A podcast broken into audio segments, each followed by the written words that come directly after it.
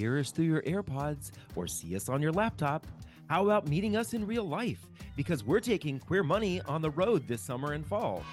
Visit queermoneypodcast.com forward slash tour or the link in your podcast player to find out when we'll be in your neighborhood. The mission of Queer Money is to financially empower the LGBTQ plus community. Join us in thanking Capital One for supporting that mission. Ah, Ah. yes, folks, Halloween has come and gone, but there's something even more freaky to LGBTQ plus folks than Elvira and Freddy Krueger trying to have a love baby.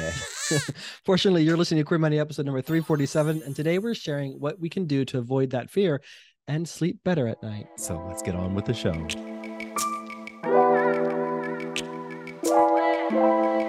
Most respondents to the Motley Fool Debt Free Guys LGBTQ plus money study said that, quote, making enough money to live on was their biggest financial concern, and that, quote, keeping up with the cost of living was their biggest financial priority. What's interesting is that both of these have one thing in common making more money.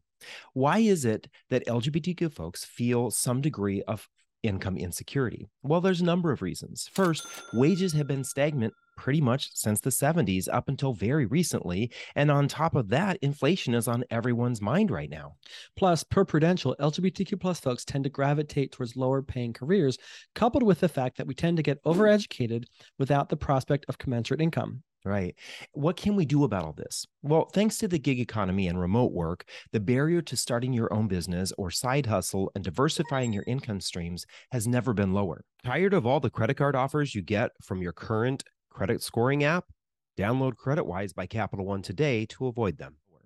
Keep up with the cost of living by finding a program or a coach that can start your own business or help you start a side hustle. Right. There are many coaches, big and small, who you can find online. From former coaches of ours like Ruth Soukup, Belinda Rosenblum, or Ann Amanda Abella. But there are many other options out there that you can find online by doing your own research. Or for other resources, start listening to episodes on Queer Money about starting your own business or side hustles, such as Queer Money episode 233, and follow Daniela Flores on Instagram. Or Tom Brickman, we interviewed on episode 303 about how he's flipping products to start his real estate business, as well as episode 257 with LaKenya Francis, who runs a, a vending machine business and teaches other people how to do the same.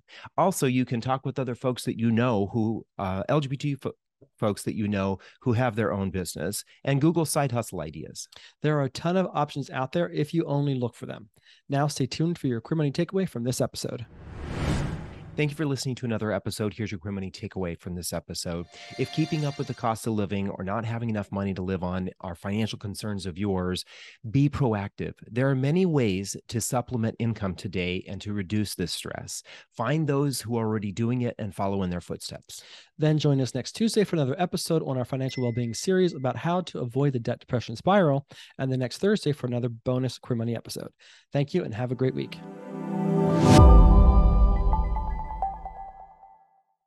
Start your journey to financial independence with a checking and savings account that doesn't nickel and dime you with fees. Get a Capital One 360 checking or 360 performance savings account at Capital One today.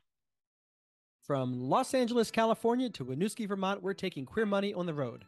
Join us as we gamify personal finance with Queer Money Bingo or catch our signature Live Fabulously, Not Fabulously Broke talk, and so much more in between.